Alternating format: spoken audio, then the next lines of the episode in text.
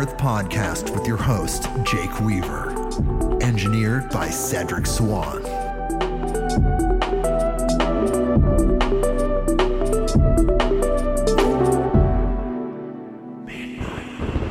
Hey, everybody, we are back with another episode of Midnight on Earth. I'm your host, Jake Weaver, and we're here to bring you more knowledge, more light, and more love. Guess what, people? Seventh episode since the last seventh episode. You know what that means. Beyond the news. Yes, it is a Beyond the News episode this week. And boy, do we have some ground to cover. A lot going on good old planet Earth. And if you've never listened to this type of episode before, every 7 episodes, we comb Earth's news feed for the strange, the unusual, the fringe of knowledge. All mainstream sources, but just things that maybe are not put in the front of the public perception model, whatever that is. We find those, we aggregate those, and we go through these articles together.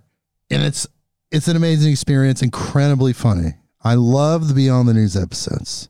And with me, as usual, for the lecture episodes, the tribute episodes, the anniversary episodes. That's right. We just did a 3rd anniversary episode. We are now in our 4th year. And Beyond the News, Bryn Anderson of Vital Force Herbs. Hello, Bryn. Hello, Jake. Hello, Bryn. Hello, Jake. We're having fun here. We're doing great. It's Beyond the News. It's been a run of episodes. I have a life. My life is very intense doing the various things that I do, including this podcast. So it's very, very intense. I have a very strange and unique life, as you can imagine. And when I get to these little islands, these little Beyond the News islands where I can just take kind of a rest and just kind of be myself and connect with you guys, the audience. Bryn and I were connecting with you. These are some of my favorite episodes because of that. They're always a landmark as I propel into the next 6 interviews before the next Beyond the News. Wow. Bryn, thank you again for being here. Aren't you excited about what we're going to do? We're going to cover so many different topics this week. It's going to be all over the place, but yet there's a theme. Of course, it's Earth. Bryn, are you excited to be here? Another Beyond the News episode. No, actually, I think this is going to be probably pretty boring. There's nothing going on Earth. Nothing weird, nothing wild, nothing totally. You're right. Unbelievable. I have no articles, actually. There's 0 articles. Are you just going to make this up as you go? How did you know I had 0? No, I'm just kidding, people. We have an exceptional amount of articles. Yes, Bryn. And she's just being funny, people. We have a lot going on. Yes, I'm excited. All right.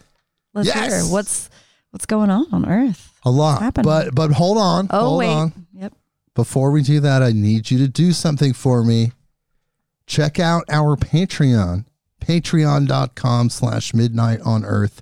You can sign up there to directly support us here at Midnight on Earth. Us being myself, Bryn, the guests, the audience, all of us. We're all doing this together, and I need that support to help expand that. If you can, check out Patreon.com/Midnight on Earth. It's a great way to support any independent artists, including podcasters like myself. So again, if you're interested in helping us financially, please do. We could use the help because that money gets recycled back in and the energy is going out. It's reciprocal.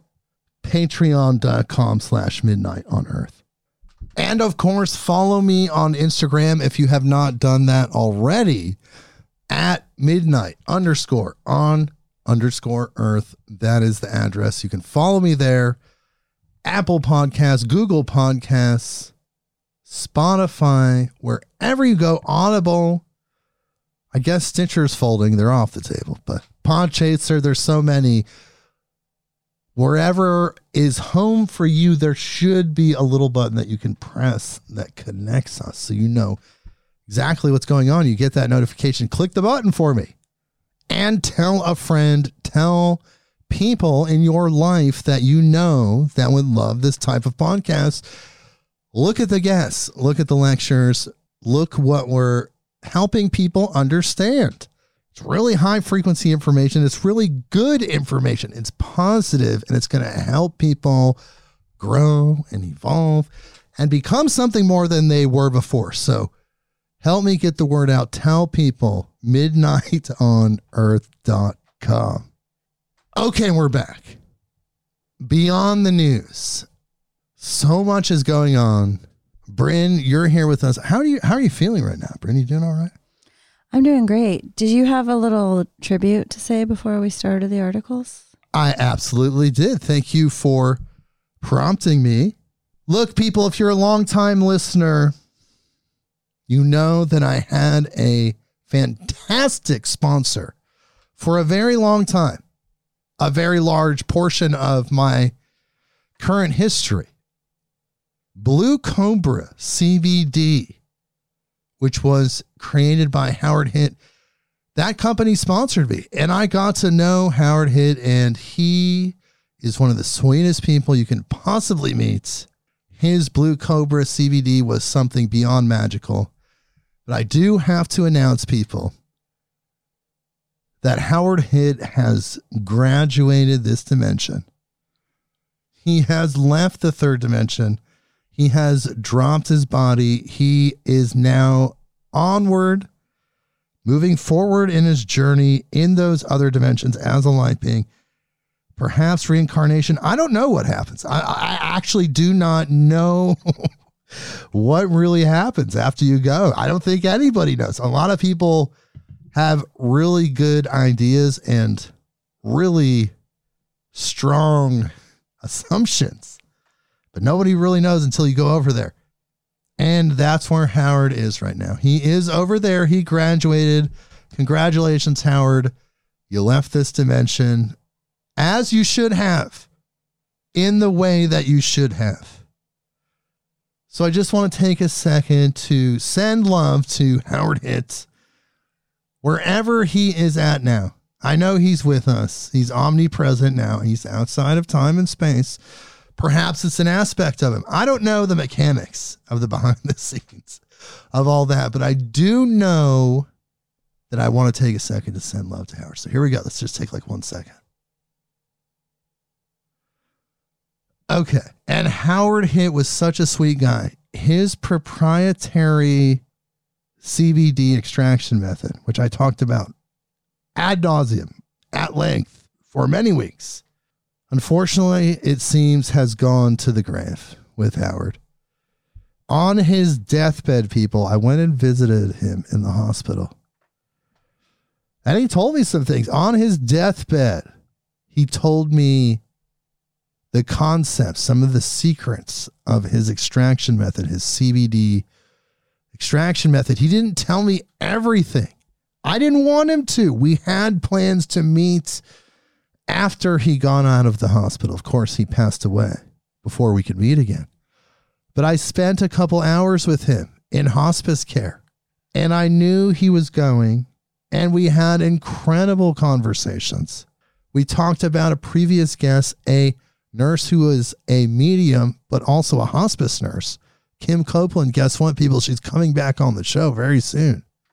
We talked about a lot of things, and he said to me that he had a near-death experience where he was out for 10 minutes and he saw the light. He felt the presence of the higher beings.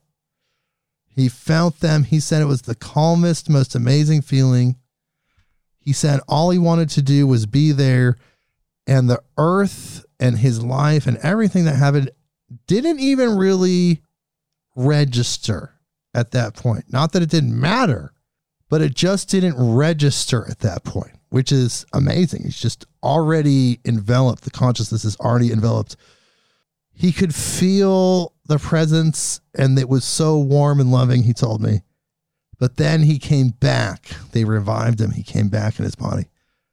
When I talked to him, I told him, I said, hey, I think it was fuzzy like that because it wasn't your time yet. He still had about 10 more days at that point. So really interesting situation. Incredible friend. I love him. I love his family, the Hitt family. His recipe, Blue Cobra CBD. I'm sorry, people, it's gone. If you have some still, you were lucky. If you know how much it helped you, just send that recognition to Howard wherever he's at. Just thank him, I guess, or just let him know it worked. So yes, Bryn, thank you for bringing that into focus. Howard Hitt has graduated to the next dimension.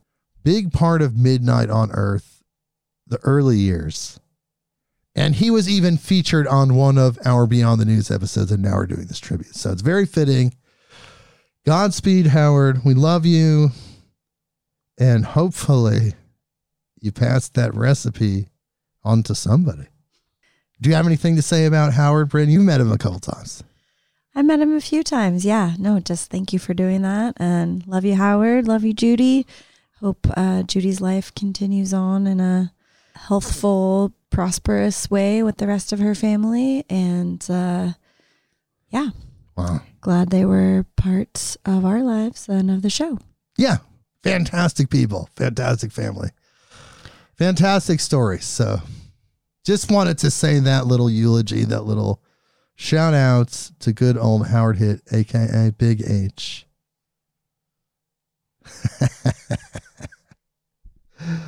Oh man, it's going to happen to all of us, people. Every single one of us dies. Nobody makes it out of here alive.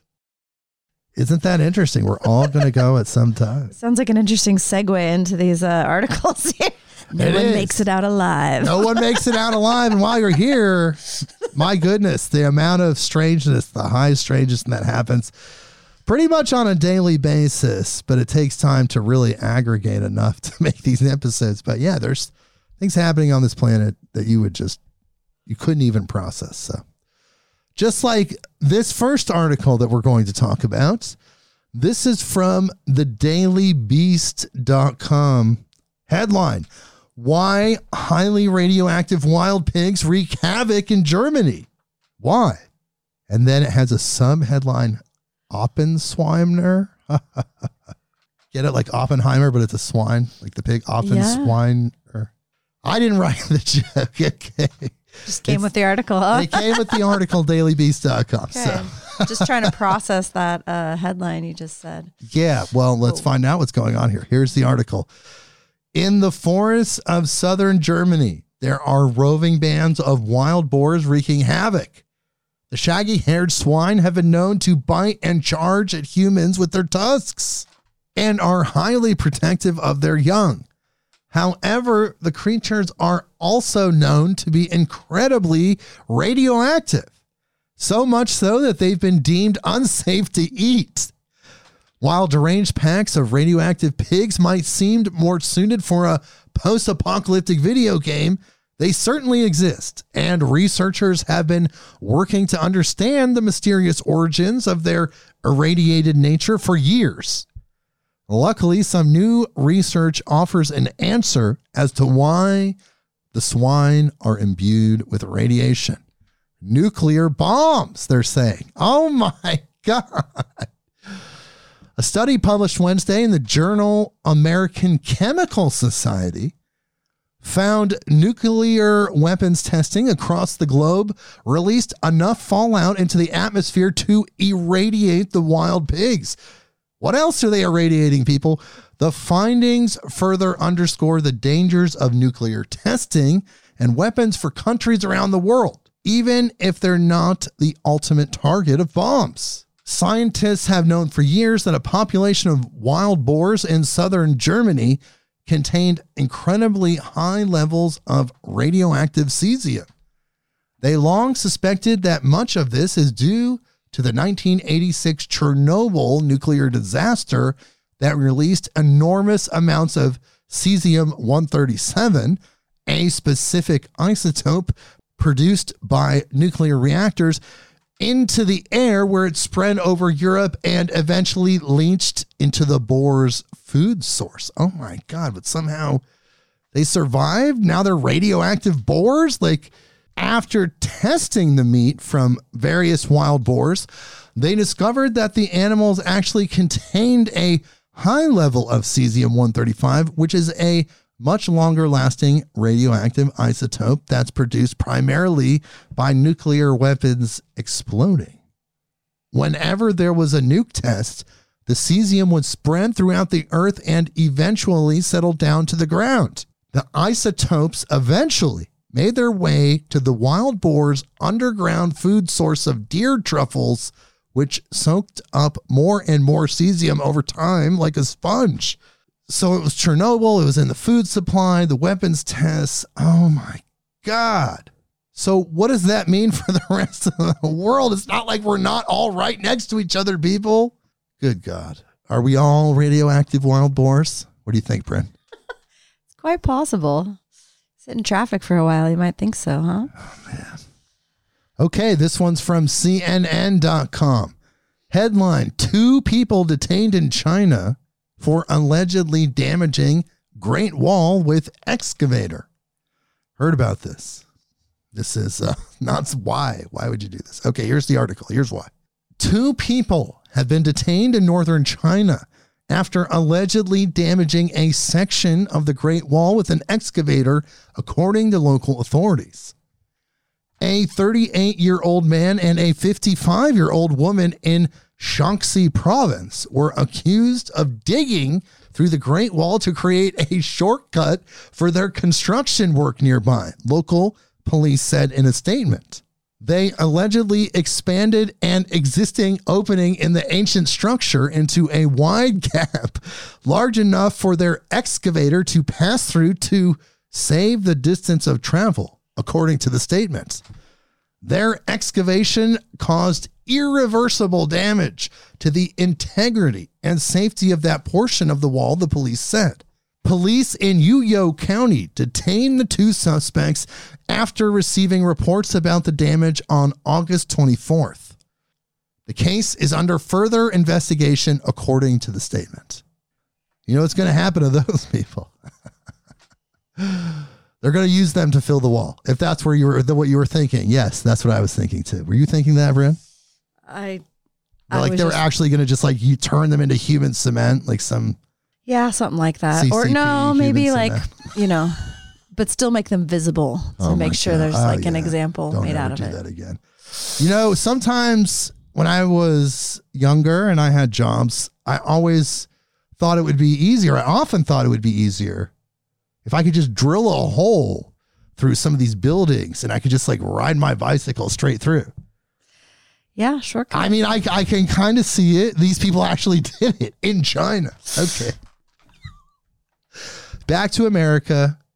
This is from businessinsider.in, which is India, reporting on New York. Here is the headline. Tourists are flocking to New York City to go on rat tours to see the iconic mascots of the metropolis, says reports. And here's the article. Tourists visiting New York City are going on rat tours to get an authentic Big Apple experience, according to a report by the New York Post.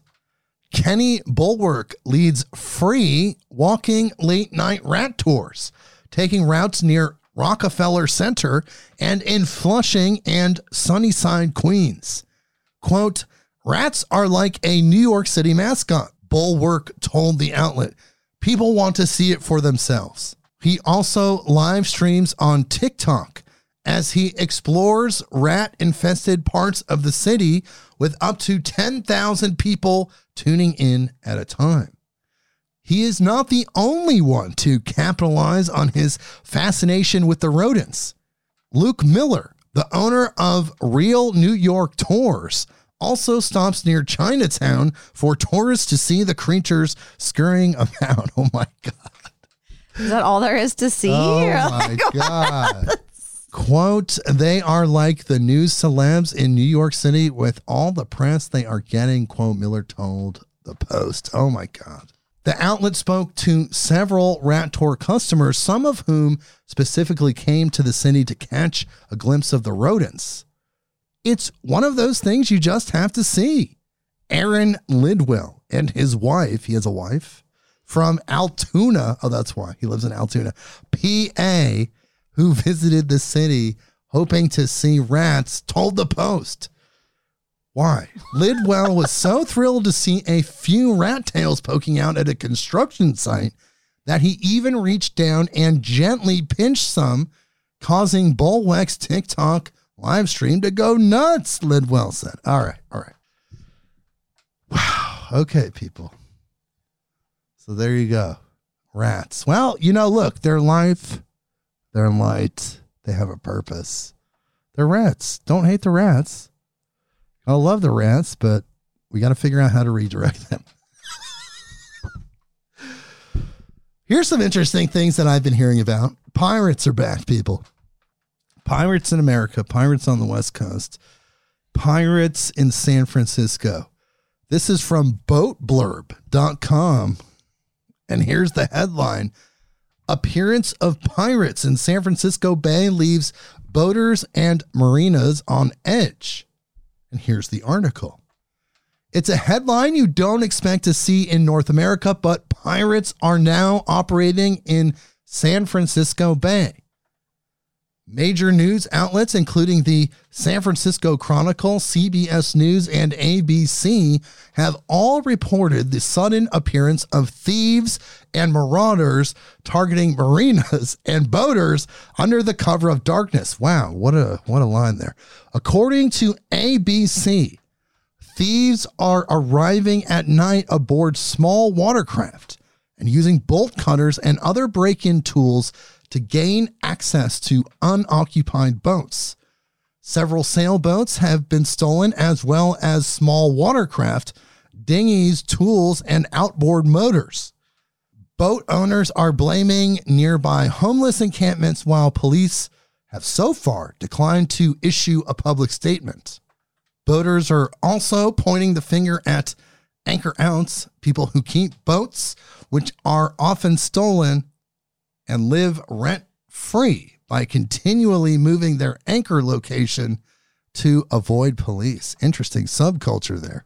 Are they at least do they have pirate flags? I mean, is it do they dress up, or is it just, I don't know. Not yet. It'd be more festive. It's coming. That's coming. They're just now coming back. It's kind of an evolutionary process. At the end of this article, though, it does say former Oakland Marina Harbor Master Brock DeLapp told NBC Bay Area, quote, over the last couple of months has become extremely severe. Boats are being stolen almost on a nightly basis. Residents in marinas are scared. They're talking about forming groups. They're arming themselves.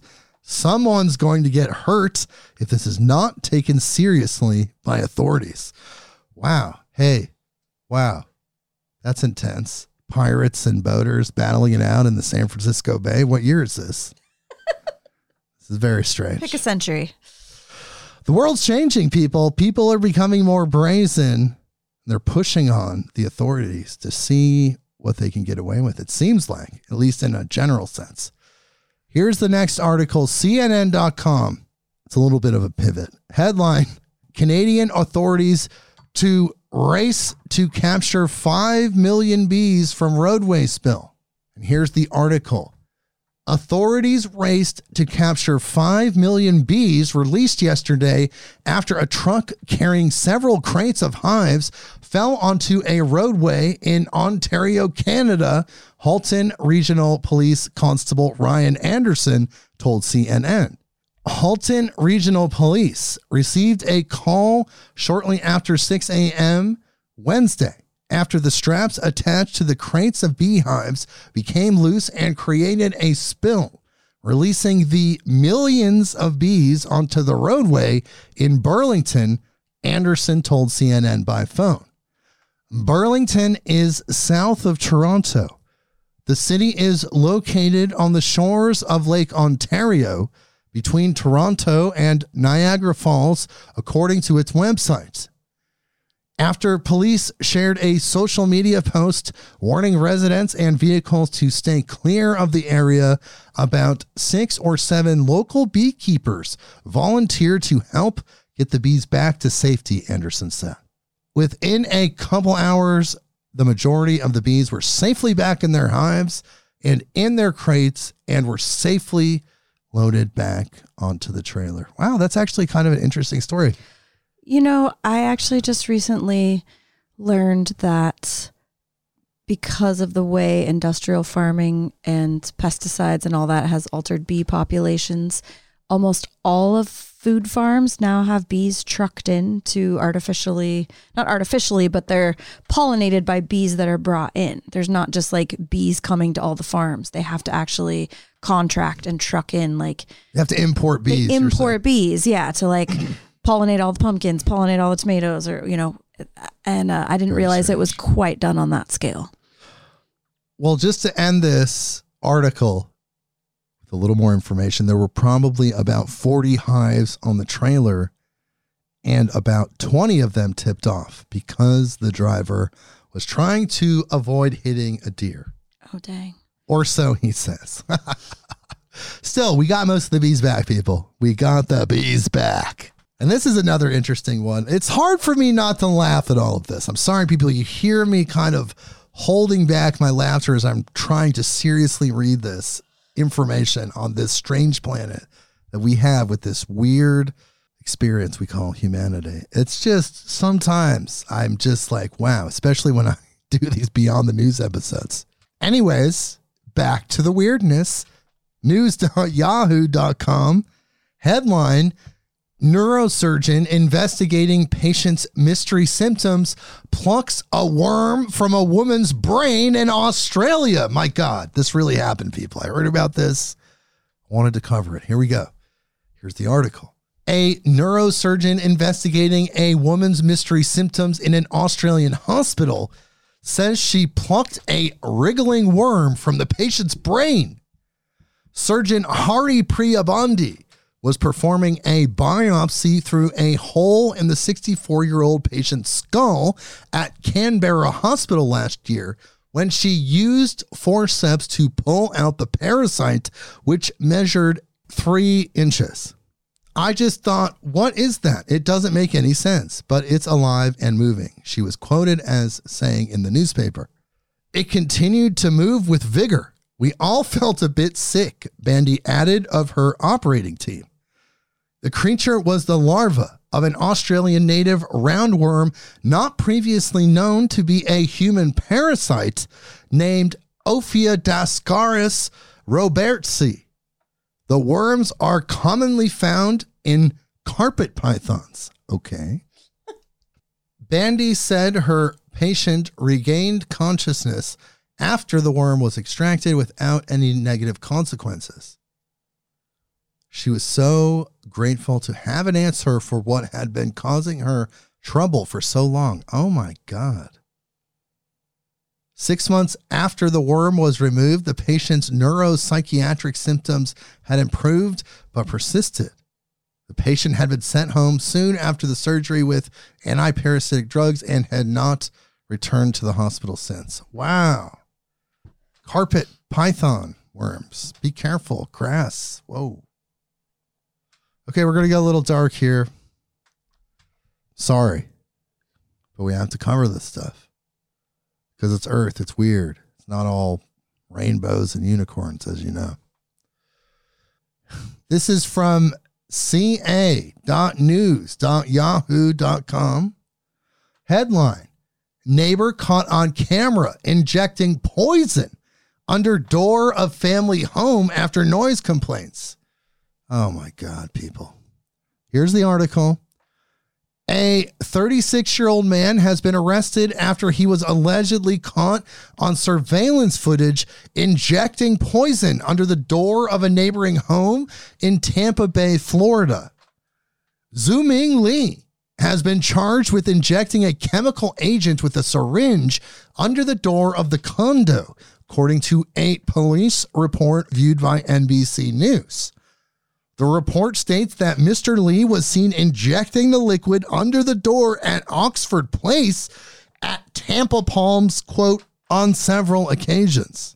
Testing revealed the liquid as the narcotics methadone and hydrocodone, which are used to treat pain. Side effects for both of the drugs may include restlessness, stomach pain, vomiting, breathing difficulty. What is this, a commercial? Skin issues. Okay, I'm not going to read that. The resident Umar Abdullah smelled the chemicals in his home, and his baby, aged 10 months, began vomiting, leading to him installing security cameras, WFLA reported. Tampa Fire Rescue came to the home several times, but they couldn't find what caused the smell, a Tampa Police Department report states. Security footage shows Mr. Lee, Mr. Abdullah's downstairs neighbor, injecting a liquid through the doorway. Mr. Lee had made noise complaints to Mr. Abdullah previously, according to the local TV station. Quote, even during war, the worst enemies do not attack the opponent, the other party, with chemicals, Mr. Abdullah told the outlet. Oh, my God. Mr. Abdullah, as well as his wife and their child, experienced shortness of breath and irritation to both the skin and the eyes after they had inhaled the chemicals over the course of a month. Oh, man, the police report states. An officer investigating the home also suffered skin irritation and received medical care. Mr. Lee was detained on June 27th. He was charged with 1 count of felony aggregated stalking, 3 counts of dispersing a chemical agent, and 1 count of possession of a controlled substance, as well as battery on a law enforcement officer after the officer was exposed to the chemicals. Dude. Whoa. I just want to know what he thought he was going to come of that. Like, what was going to happen? Oh, my God. I think he probably thought that he was going to drive them away. Maybe. Or was he like, I mean, isn't methadone, isn't that... It's like prescription heroin, right? Did he think he was going to like chill them out for the noise complaints, like calm them down so they're quieter? I think he was trying to kill them. No, he was making the noise. They were complaining. And then he probably wanted to kill them or drive them away. I don't know. Insane. Either way, insane thinking, obviously. Yeah, we shouldn't try to figure it out, I guess. Yeah, no, we're not. We can report on it. We can talk about it for a second as we cover these things. But no, let's not try to get inside the mind of an insane poisoner, Mr. Lee. Okay. On that note. Yes. Okay, here we go. abc.net.au. Headline. As China's economy continues to struggle, young people are choosing to become full-time children. Okay, here we go. Article. Earlier this year, Zhang Zhai decided to close her business and become a full-time daughter. The 31-year-old from Hangzhou, China, started a clothing company in early 2020, but with her turnover falling, business was getting harder every year. Quote, the amount of time and effort I was putting in was disproportionate, and it felt like there was no hope in sight, she said. Miss Zhang now spends her days in her new role looking after her parents' wants and needs. In return, they pay her a monthly salary of 8,000 won, which is about $1,600. Things are quite routine, she said. I go for morning exercise with my parents after getting up. I do Tai Chi with my mom, and she has been learning it. My parents love traveling, so I make plans for them. When they have troubles with digital devices, I would also help them. Ms. Zhang is not the only young Chinese adult rejecting traditional notions of employment to make looking after their parents their full-time job. On China's social media platforms, more and more young people who have made the same decision have been sharing their experiences. Unlike what are known as NEETs, not in education, employment, or training, these full-time children don't think of themselves as unemployed. Rather, their employers are their parents. Okay. Wait, so you raise your kids for free, but then you have to pay them to take care of you later? Later, yeah. But they're kind of like your live-in servants, I guess, but then they're also your kid.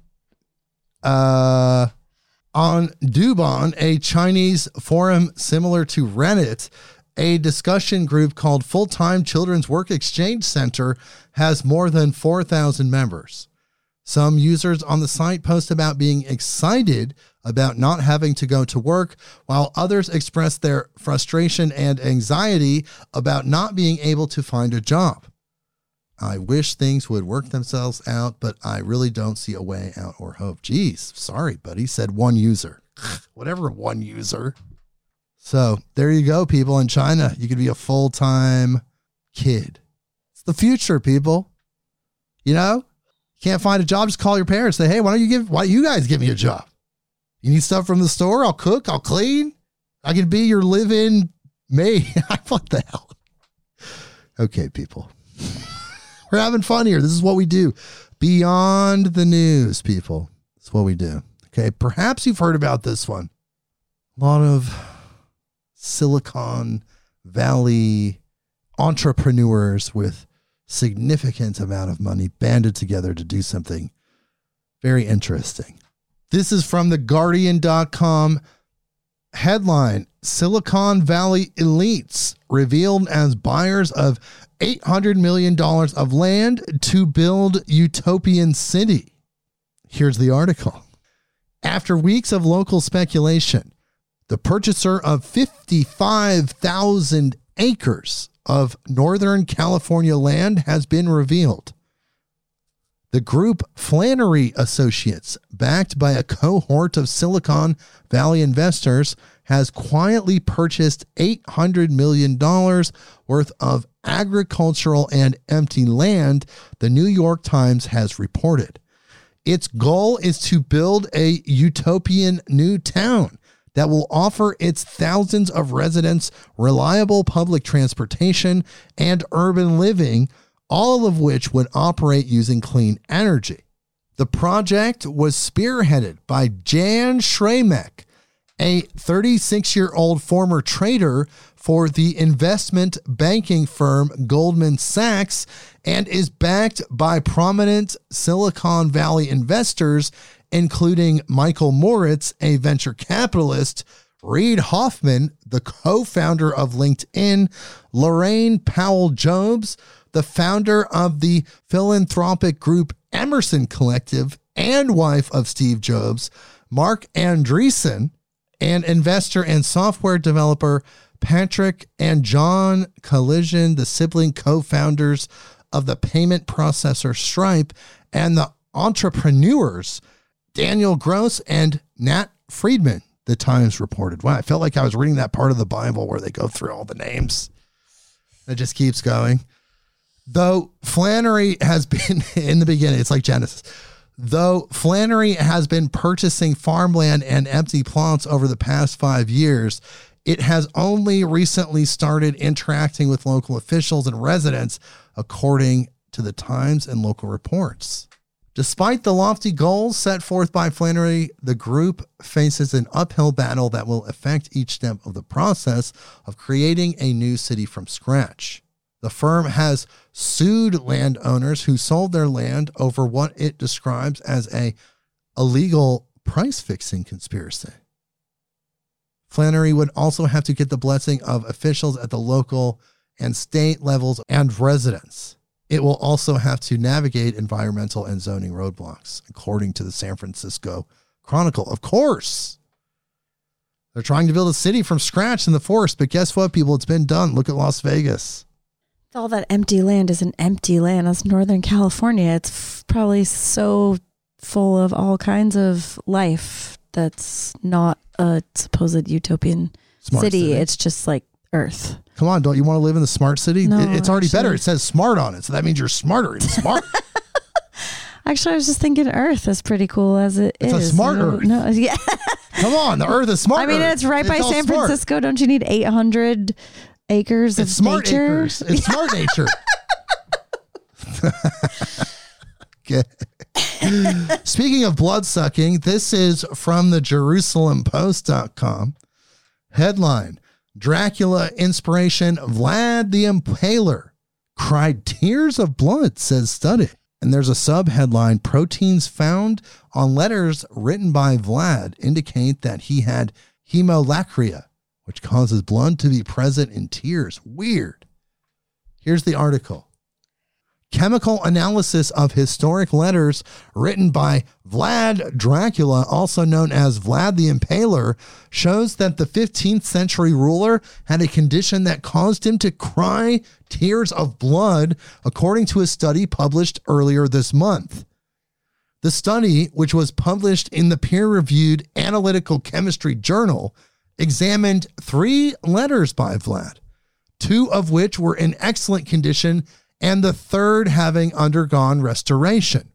The scientists were confident that the 3 letters they examined had not been overly contaminated with other chemicals or biological contaminants, because 2 of the letters were written in 1475, 10 years after the founding of the Sibuyu Archive, where the 2 letters were stored.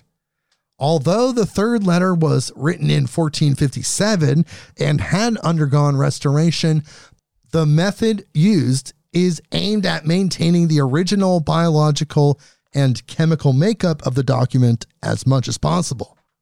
Despite the good condition of the letters, the study emphasized that even when stored well, ancient proteins still undergo natural reactions over time, and therefore a more thorough analysis of proteins found on the documents was conducted in order to ensure they were indeed the original proteins that naturally stick to objects handed by people.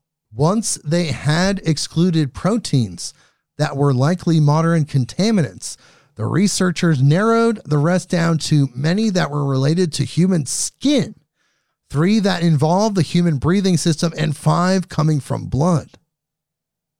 These proteins were determined to have naturally found their way onto the letters when Vlad was writing them. Oh my God. Having isolated proteins of interest out of these proteins, the scientists concluded that Vlad suffered from hemolacria, a condition that causes blood to be present in tears, or he wrote the letter after he had like a meal. You know, he just had a little like blood on his chin and dripped down. Oh my God, people. Whose blood is that? Can they do a DNA test? Speaking of DNA tests, let's pivot over here to something really gross. This is from Cairo7.com. Headline: Thousands of pounds of dog waste contaminating half of the Whatcom County water supply, which is where Bellingham, Washington is. My Bellingham listeners, what is going on there? Here's the article. The city of Bellingham has a big poop problem, courtesy of humans' best friend. Now the city is trying a novel approach to get dog owners to scoop up their pooch's poop. 16,000 pounds worth of dog waste is what they're dealing with in Bellingham every day. That's the equivalent of about 4 large cars. And it's all contaminating the lakes and streams around the city. You could say that this story just stinks, but this is a serious problem here in Bellingham because the poop that is left behind is contaminating a precious source of water for half of Whatcom County. So now Whatcom County is asking dog owners to take the We Scoop pledge, offering prizes to the best poop scoopers. Like, what if you rig that contest? You just show up with just like contractor bags. Like, my dog shit's everywhere. Look, give me the money. Moving on. This is from WGME.com. Headline: Maine delegation urges feds to shut down illegal Chinese marijuana grows. Wow. Little weed news here. In Maine, of all places. Here's the article. Maine's congressional delegation issued a Thursday letter urging U.S. Attorney General Merrick Garland to shut down the 270 properties in Maine linked to illegal Chinese marijuana grows in a recently leaked government memo. The letter comes a week after the Daily Caller, a conservative news outlet, first reported on a memo it said was distributed within the U.S. Border Patrol and described Chinese operations in the Pine Tree State that could produce more than $4 billion in revenue. The money is likely being funneled into other crimes or sent back to China, the memo said. The July memo obtained by the news site said profits from the illicit sales are likely funneled into other criminal activities or sent back to China. Police have not discussed the memo in detail, but U.S. Attorney Darcy McElwee's office told the Bangor Daily News last week it was aware of such operations as our state, local, and federal law enforcement agencies. Growing marijuana for personal use is allowed in Maine, but penalties exist for growing large amounts outside the established systems. In June, police arrested 4 men on felony cultivation charges after discovering 3,400 plants and 111 pounds of processed marijuana in Carmel. Whoa. Chinese grows, 250? The memo obtained by the Daily Caller said it draws from federal and public databases and was accompanied by a spreadsheet identifying the 270 Maine properties, though the news outlet did not include the spreadsheet or mention specific locations in the state. That's super weird. Illegal Chinese cannabis grows in Maine? That's like a scrabble of words. It's like when you put those word magnets on the fridge. And that doesn't even make sense, people. I don't know. What do you think, people? Send me the psychic thoughts. Send me your psychic thoughts. What do you think, Bryn? I think it's happening in more states than just Maine. That's what I think. But do you think that's the main one? It's the main one in the news. But this one's from UPI.com headline. It's a little funny, a little brevity. Jump roping cat breaks Guinness World Record. Here's the article. A 13-year-old Missouri cat showed off his jump roping skills and broke a Guinness World Record by skipping 9 times in 1 minute. Kit Kat, working together with owner Tricia Seyfried, vaulted over the rope 9 times to break the record for most skips by a cat in 1 minute. Wow, that's news, people. Who's keeping track of these records? Oh, my God. Okay, so, yeah, I just had to, throw that in there to just, change the energy a little bit of all these weird articles that we've been dealing with. By the way, did I say we have more weird articles? Because we do. JPost.com, Jerusalem Post, headline, aliens, quote, who attacked Peruvian tribe are illegal miners with jetpacks, say police. An indigenous tribe in Peru believes it is being attacked by aliens, but authorities believe the real culprits are illegal gold miners wearing jetpacks. Here's the article. Peruvian authorities said that aliens that attacked an indigenous village in Peru were actually illegal miners wearing jetpacks. What the hell? Where do you get jetpacks? Users on Twitter are pretty sure they're just trees. Okay. Since mid-July, members of the indigenous Iquito tribe in the Loreto region of Peru have complained that their community is being terrorized by 7-foot-tall aliens. The mysterious predator-like beings were described as floating, armored, and bulletproof, and were compared to local Peruvian superstitions about los pelacares, the face peelers. The unearthly story quickly went viral, leaving skeptics and believers to analyze and argue over the legitimacy of the grainy video footage shared by members of the Iquito community. One individual posted an enhanced image of an alleged extraterrestrial to Twitter and asked, "Is it a being or just tree branches? You decide." Most responders confidently asserted the image was of a tree and not, in fact, an alien. Why would trees be terrorizing, though? The two things don't really fit together. Well, the Peruvian Navy and National Police of Peru sent officers to investigate the strange occurrences and verify the claims reported by the isolated community in early August. Shortly after concluding their investigation, authorities announced that they were believed illegal gold mining gangs from Colombia and Brazil and were responsible for terrorizing the Iquito village and had been mistaken for aliens due to using jetpacks. They were described as using state-of-the-art technology like thrusters that allow people to fly. What? According to Carlos Castro Quintanilla, the lead investigator in the case, 80% of illegal gold mining in the Loreto region occurs where the Iquito village is located. Authorities said that the jetpacks were used by illegal mining cartels to explore deeper into the forest while they searched the area for gold.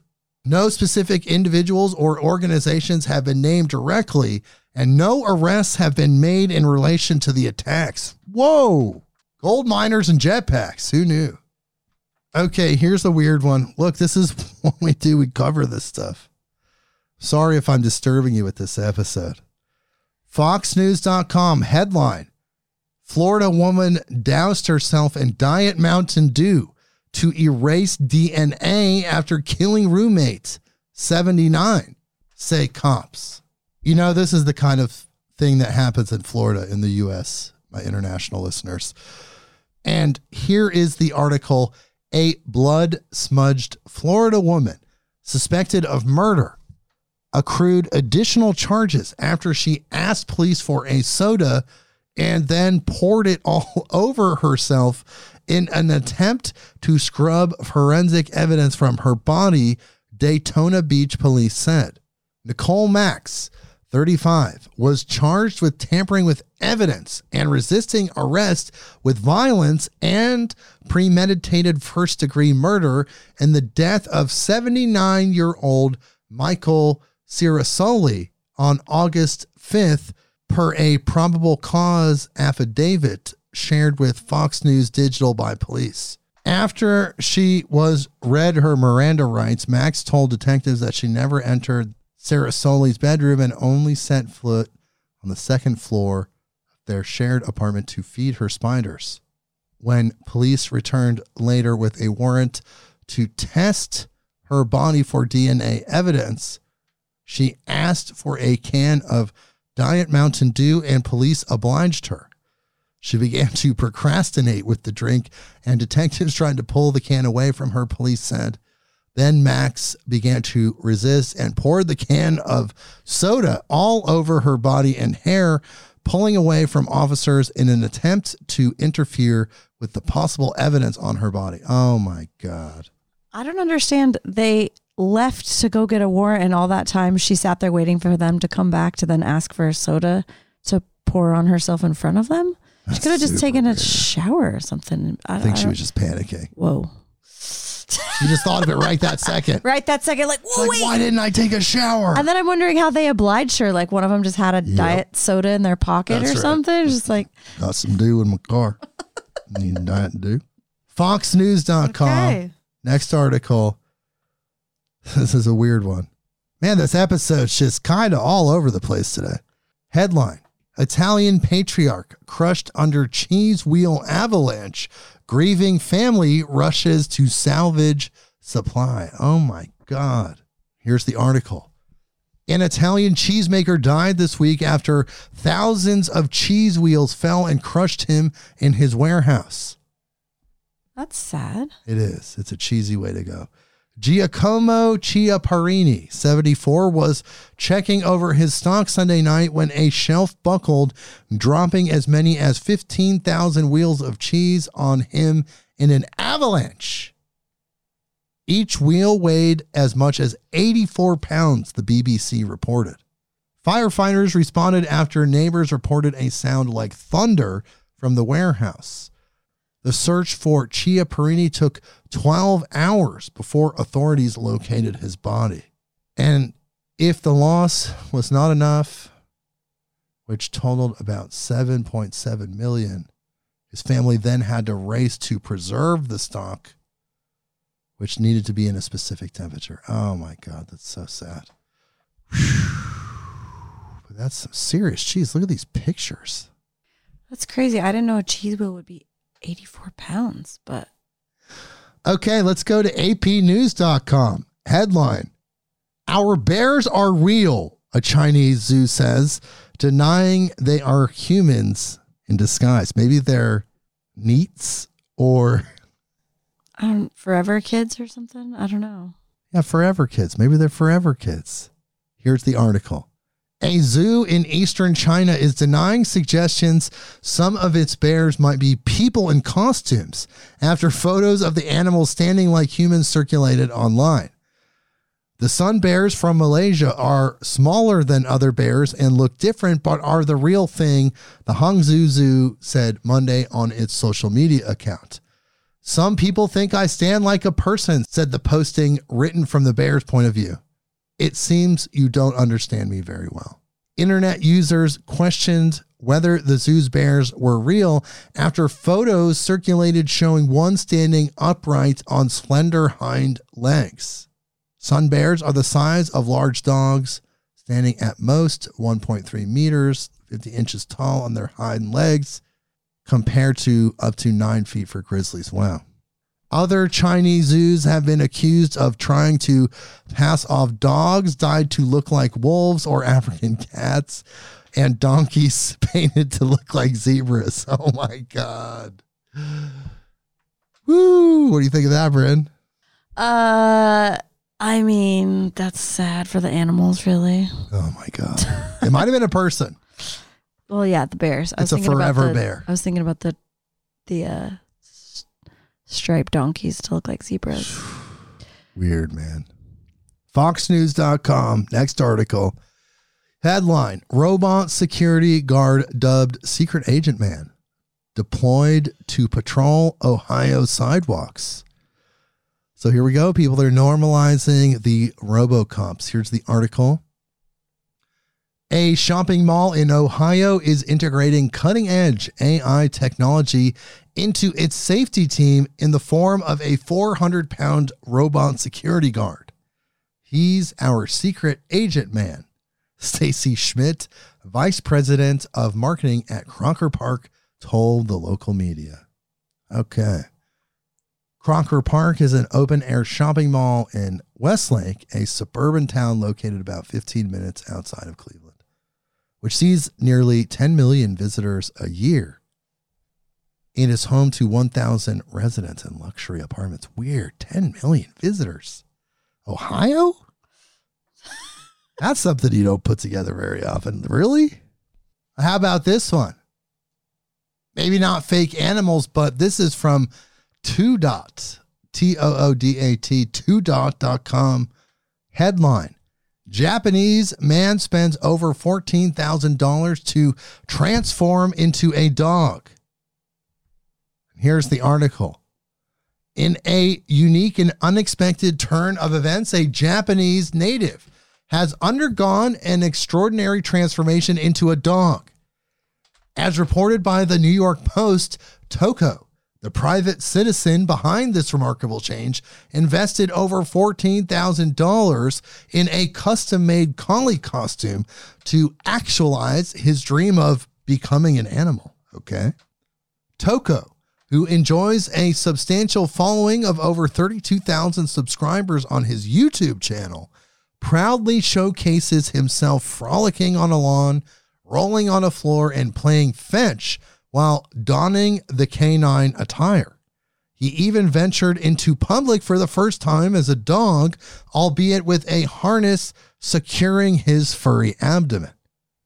Recounting his childhood aspirations, Toko shared how he had always dreamt of being an animal, considering it an unrealistic desire. Quote, I remember writing in my grade school graduation book that I wanted to be a dog and walk outside, he confessed. Well, you did it, buddy. 14,000 later, you're there. As the journey of this extraordinary man continues, it raises questions about the complexities of human desires and dreams. Despite societal norms, Toko has fearlessly embraced his unconventional path, proving that dreams can indeed lead to fascinating and unexpected destinations. Oh my God, people. Okay, who wrote that? Oh my God. Tudot.com.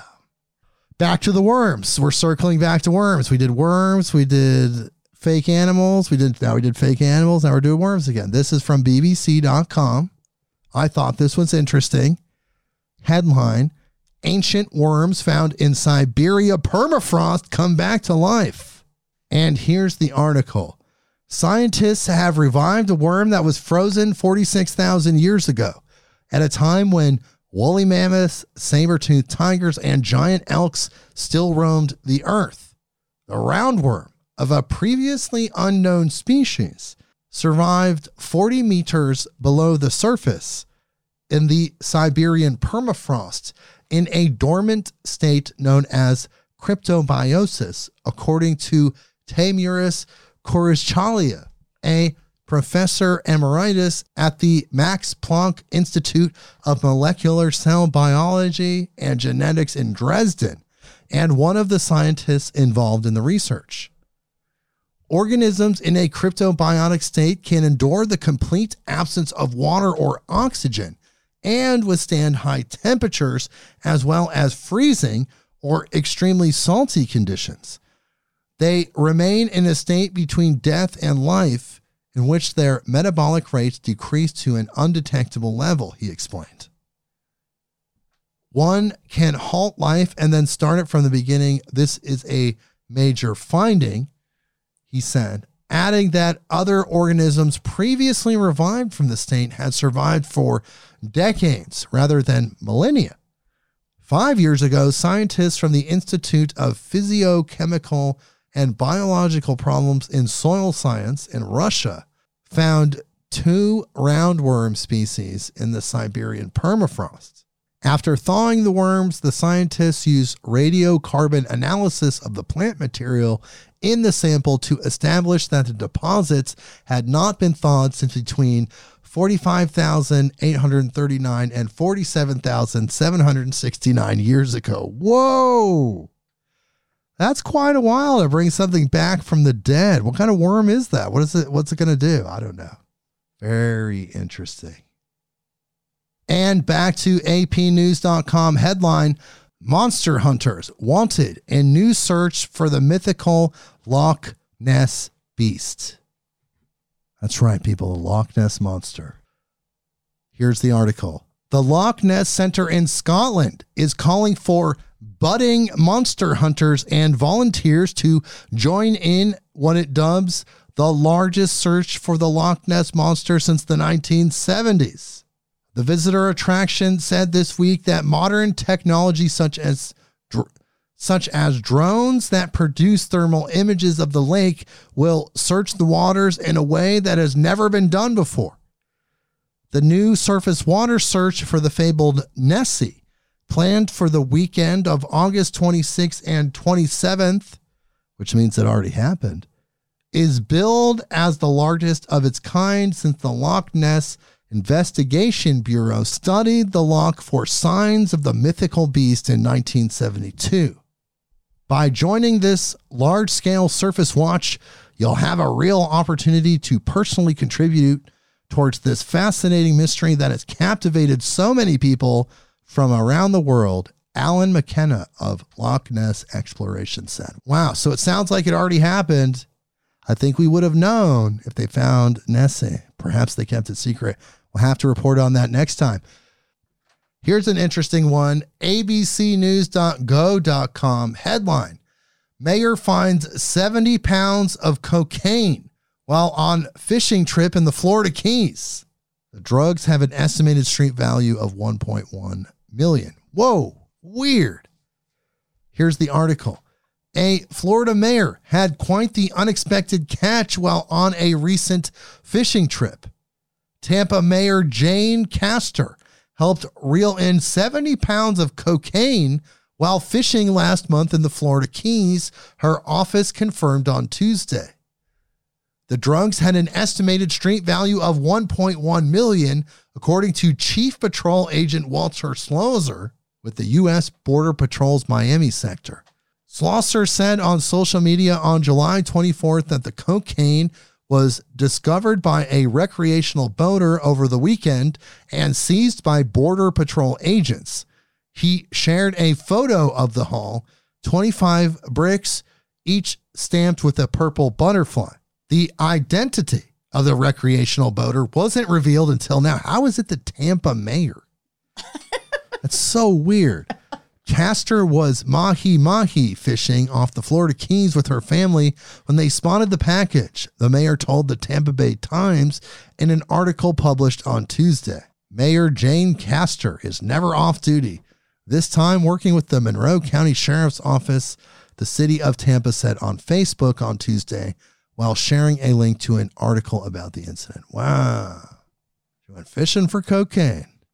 Okay, so we got Chinese cannabis grows in Maine. How about a secret underground Chinese COVID laboratories in California? How about that one? Oh, I haven't heard of that one. Oh, that just happened. Okay. Here we go. This is from usatoday.com. Headline, fairly shocking. Quote, secret medical lab in California stored bioengineered mice laden with COVID. Oh, wow. That's fascinating. Maybe that was funded by those grows. Oh, my God. This is insane, people. I don't even want to speculate. But here is the article.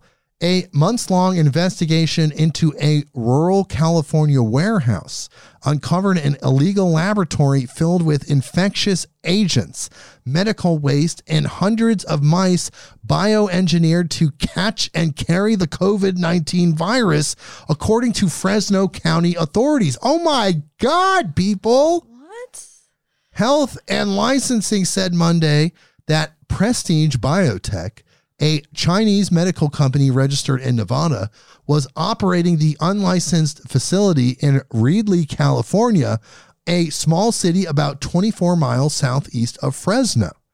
The company, according to Reedley city manager Nicole Ziba, had a goal of being a diagnostics lab. They never had a business license, Ziba told USA Today. The city was completely unaware that they were in this building operating under the cover of night. The Fresno County Public Health Department launched its investigation into the facility in December of 2022 after a code enforcement officer saw a garden hose attached to a building that was presumed to be vacant and had no active business license, Ziva said. Further inspection in March revealed that the facility housed various chemicals, suspected biological materials, bodily fluids, and hundreds of lab mice, among other lab supplies, according to court documents. County public health officials said they also found medical devices believed to have been developed on site, such as COVID-19 and pregnancy tests. Being a small rural town of 26,000, walking into what we believe to be a vacant building and finding lab supplies, live white mice, was fairly shocking. Oh my God, that's so freaking weird. After several attempts to communicate with Prestige Biotech, Fresno County officials are accusing the company of not being forthcoming with information and failing to comply with orders. Okay. I mean, obviously, they don't give a Certain rooms of the warehouse were found to contain several vessels of liquid and various apparatuses. Fresno County public health staff also observed blood, tissue, and other bodily fluid samples. Where are they? What is going on? In an abandoned warehouse? What is this? What is going on? China in an abandoned warehouse in Fresno near a town of 26,000 people with genetically engineered mice that catch and carry the COVID. Like, what is the deal with this? This is so strange and surreal and seemingly like some dystopian fiction.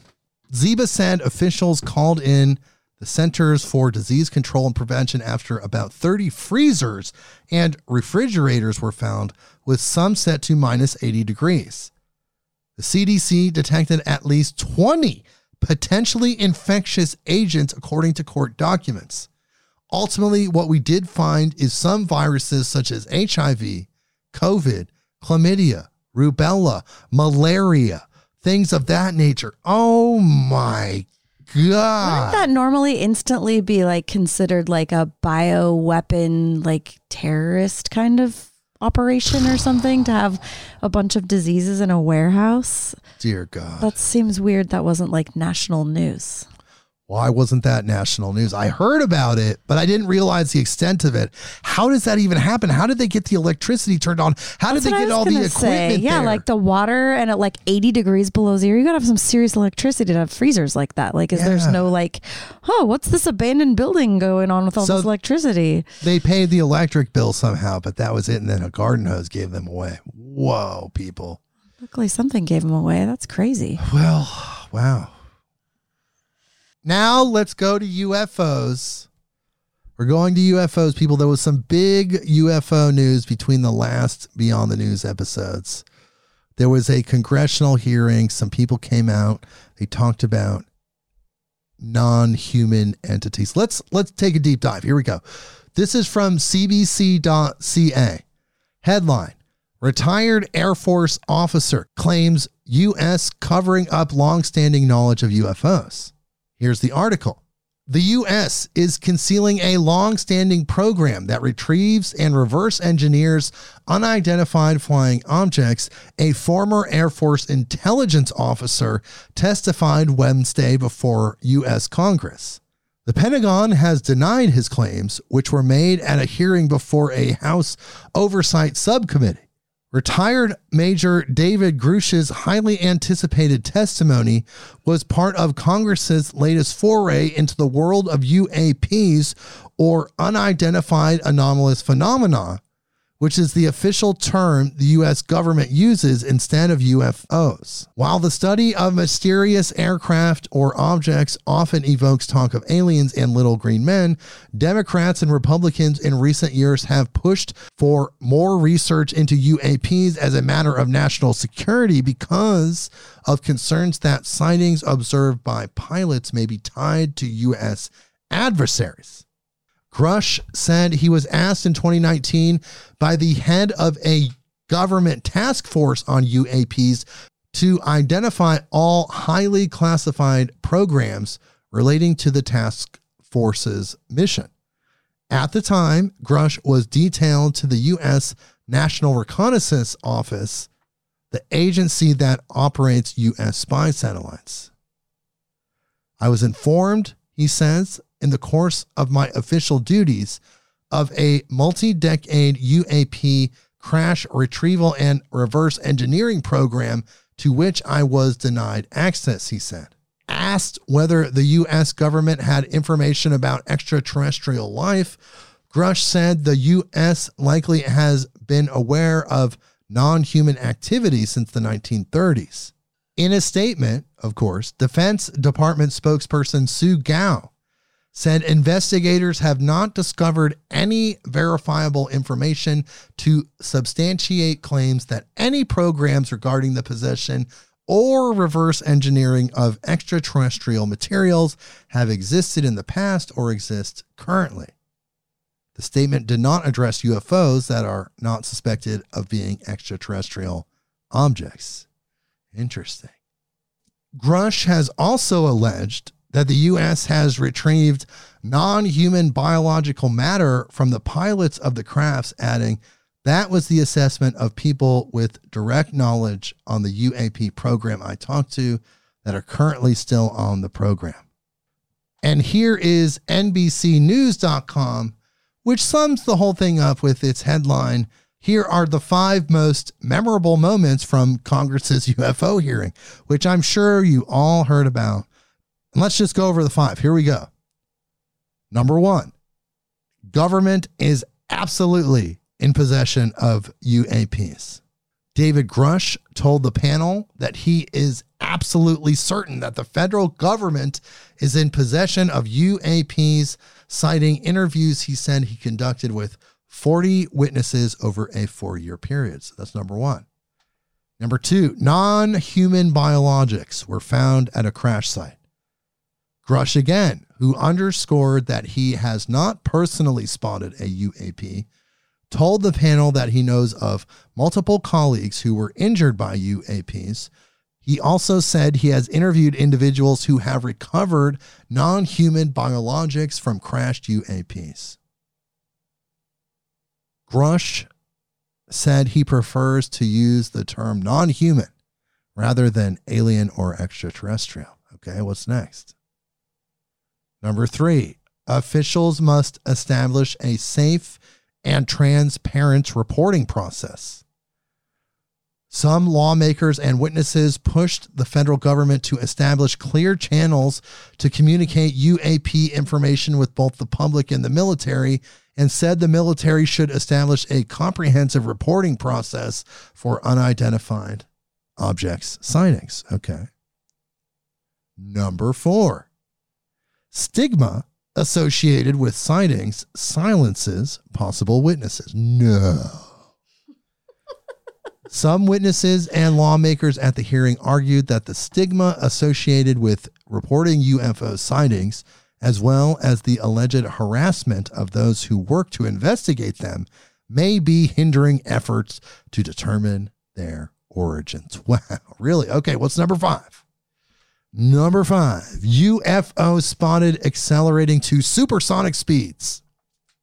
David Fravor, a former Navy commander, said he and 3 fellow military pilots spotted a white Tic Tac-shaped object in 2004 hovering below their jets and just above the Pacific Ocean.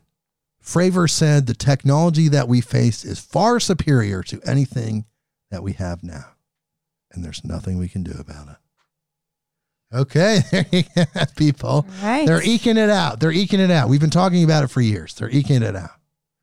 Here's a fusion of 2 of our previous articles of this episode somehow.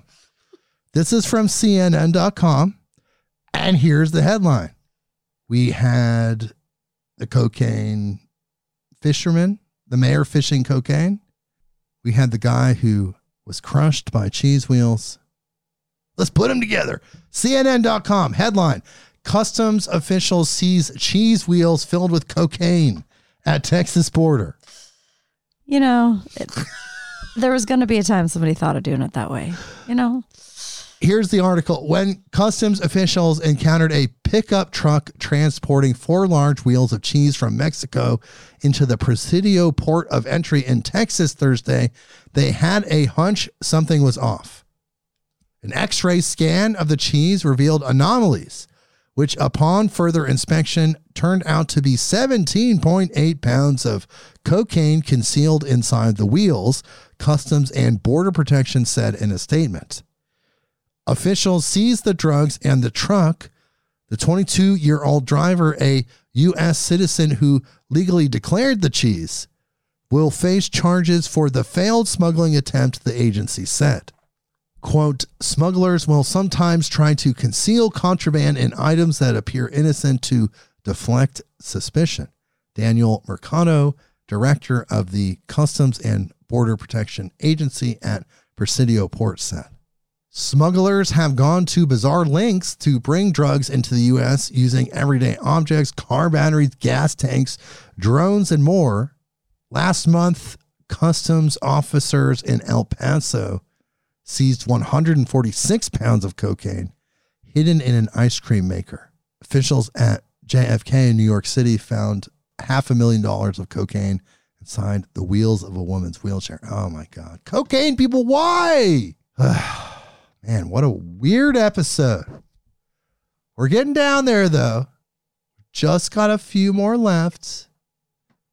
This is an interesting one. This is from UPI.com. Here's the headline. Gorilla mistakenly believed to be male gives birth at Columbus Zoo. It's a little pivot here. It's like, whoa, this is a planet, man. Here's the article. A gorilla who zookeepers had thought to be male was only discovered to be female when she was found holding her new baby girl. So then who's the dad? Zookeepers at the Columbus Zoo in Ohio said in a statement that the 8-year-old Sully, a Western lowland gorilla, has lived at the facility with her mother and fellow troop members since 2019. For 5 years, the zoo believed she was a male. It's hard to tell the sex of younger gorillas until about the age of 8, Males and females are about the same size. They don't have prominent sex organs, the zoo said in a statement. As gorillas age, they become sexually dimorphic, meaning males and females look very different. However, males don't develop their characteristic larger size until age 12 or later.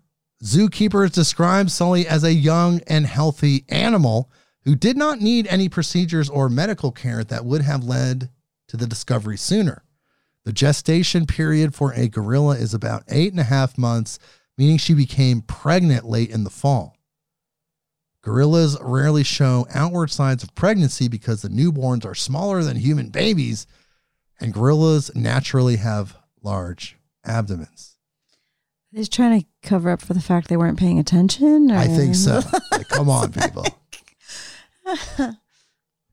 Okay, people. Well, we're closing out this episode. It's been really weird. This is just like a kind of like a whoa. We really went like weird with this one, like strange, just really weird news. It's just like whoa. It's way a lot of animal news this time. Yeah. Chickens. You ready for some chicken news? Sure. This is from YahooNews.com. Headline, Florida family awarded $800,000 against McDonald's after toddler was burned by chicken nuggets. Oh, my God. Here's the article. The family sued the fast food giant and its franchise owner for negligence, claiming that the nuggets were unreasonably and dangerously hot. A Florida family has won a civil lawsuit against McDonald's and one of its franchisees after their toddler suffered burns from hot chicken nuggets. The Broward County judge awarded the family $800,000 in damages on Wednesday in Fort Lauderdale, according to CNN. The jury found that the fast food chain and franchise owner did not give warning or guidance on how to avoid injury by the hot McNuggets that they ordered from a drive-thru in Tamarack, Florida. Oh, my God. Didn't that happen like in the... Look at these crocodile tears. There's pictures of her crying, people. Come on. Yeah, so a hot chicken nugget fell on her leg, and she got a scar. And she's obsessed with having it removed. Wow. So a nugget fell on her leg. She got a scar. She doesn't like the scar, so because of that, $800,000. They wanted $15 million. Okay, so this is from WLTX. Little funny one. We're going funny towards the end. Weird and funny. That's the theme of this week. This Beyond the News cycle. Here's the headline. 10-year-old led Arizona troopers on chase as father sat in passenger seat. Okay. You know, they were just like, fuck it, we might as well have fun. Yeah, this is Phoenix, Arizona. Troopers, and here's the article. Phoenix, Arizona troopers say they pulled over a 10-year-old driver after the boy led them on a chase Saturday afternoon. Now the child's father is facing several charges after being found in the passenger seat in the vehicle with an open container of alcohol. So essentially, he's like, kid, look, kid. I can't get another DUI. I can't go back to prison. That's what I need you to do. I need you to jump in the driver's seat. I just get over in the driver's seat. And when they pull us over, you just tell them you were driving. I'm drunk as hell. You just tell them you were driving, all right? Huh? Daddy? What? How did he reach the pedals? He must have been a tall boy. He's a dumb boy. Okay, I hope you guys liked my impression there of random-ass drunken driver getting his kid to take the... How about this one? So we got a drunken dad. How about this one? This is from northeast.newschannelnebraska.com. Here's the headline. This is from Nebraska. You don't really hear about news from Nebraska a lot. Here's the headline. Norfolk police pull over man with bull riding shotgun. I wasn't sure what that meant exactly. He put the bull in the car. There's not even a windshield. Somehow he did it. Okay. Here's the article. Around 10 a.m. on August 27th, Norfolk Police Division responded to a call of a man driving eastbound on 275 with a Watusi bull in his passenger seat. The officers received a call referencing a car driving into town that had a cow in it, said Police Captain Chad Ryman. They thought it was going to be a calf, something small or something that would actually fit inside the vehicle, and the vehicle was big enough, technically. As a result, the officers performed a traffic stop and addressed some traffic violations that were occurring with that particular situation.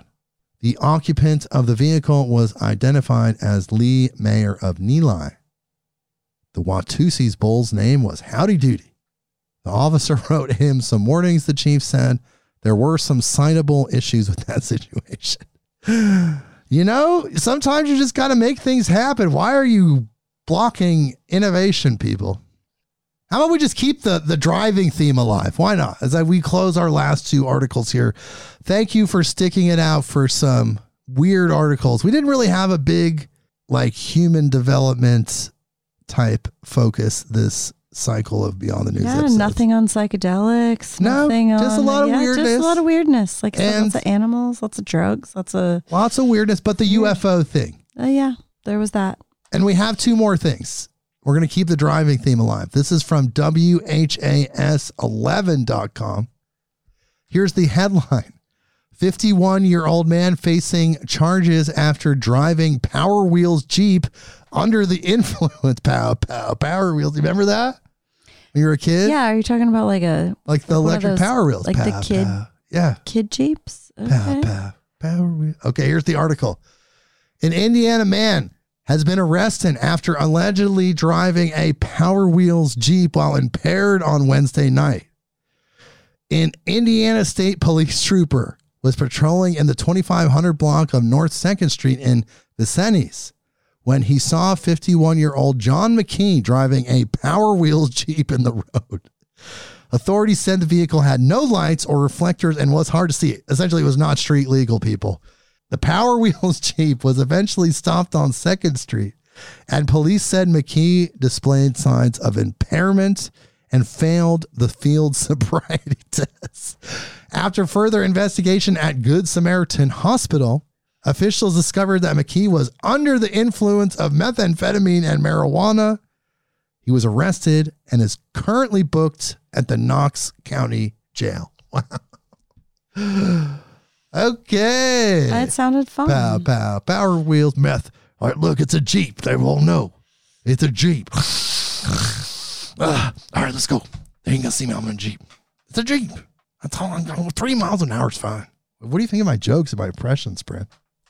Loving it, right? Okay. Anyways. Last article. Come on. This one's a good one. It's super funny and chill. MiamiNewTimes.com. Here's the final headline.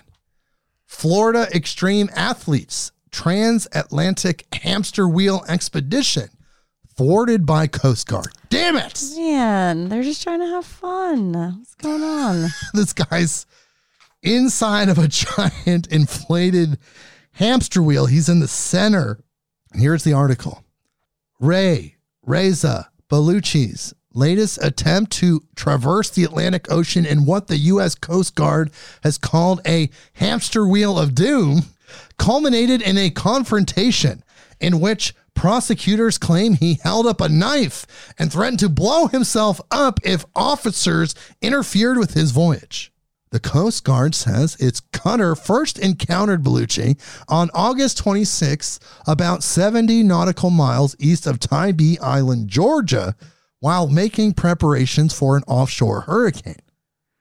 From the comfort of his hydropod, a homemade enclosure that he hops into and propels over waves in a running motion similar to a hamster wheel, Bellucci professed that he was on his way to London and would not be deterred, according to the Coast Guard's charging document. Officers informed Bellucci that he needed to disembark the vessel onto their small boat since they were terminating his voyage due to it being manifestly unsafe. Bellucci replied that he was armed with a 12-inch knife and would attempt to commit suicide should the USCG officers attempt to remove him from the vessel, the charging document states. Bellucci's public defender has not responded to a request for a comment. Oh my, he thought he was going to go across the ocean in that thing. He probably could have if he brought enough food, if he brought enough water, obviously, like, as long as he didn't sink. I mean, if he was able to float. He's not going to sink. No, he'd be going over the waves. Like, yeah. He would be totally protected, even if he was, like, thrown around by the biggest storm. There was no whale, no shark. Nobody's going to eat that guy. He's probably so mad. He was like, just let me do my thing. God damn it. These people let him bicycle in a balloon to London, across the ocean. I mean, I it's kind of like your own free choice to be able to do something like that. And it's your own free choice to stick it out all the way to the end of this episode. I appreciate that, you guys, listening. We covered a lot of weirdness this cycle. I hope you appreciated it as much as I did. I love these episodes. I love being able to chill and talk with you and read these wacky articles. I just want to say thank you again for supporting us and being a part of this podcast, being a part of this community. It's a really cool thing. It's growing every single day. Just like the weirdness on this planet. So, Bryn, what do you think? What do you think of this episode? UFOs, reverse engineering. What do you think? Why are they letting it out? Are they eking it out? Are they trying to normalize it? Oh, for sure. A lot of that stuff, I think they are. I think they're just trying to not have people so shocked when the foundation of their lives in reality is suddenly not what they thought it was. So they got to like slowly get it out. So then people are like, oh, okay. Slowly but yeah, underground illegal labs full of diseases. That's kind of sketchy. Dude, underground China labs next to a town in California with COVID mice. Land grabs and like illegal grows. I don't know. There's some, I don't know. Just like you read one article, that means there's 100 others going on that didn't get found yet. What is going on, people? Chew on that. Weird stuff. Yes, absolutely. And Bryn, thank you so much for being here for another Beyond the News episode. Of course, Bryn Anderson, Vital, V-I-T-A-L, vitalforceherbs.com. She has amazing blends. So much going on there. I do want to say one more time, goodbye to friend of the podcast, longtime sponsor, and all-around amazing human being, Howard Hitt, a.k.a. Big H. He's graduated. So see you later, Howard. Yes, sending out love to Howard and his family, and thanks again for having me, Jake. See you next time. Yes, definitely. And everyone else, you're still here. You're in the third dimension, so we'll see you next week. Midnight on Earth.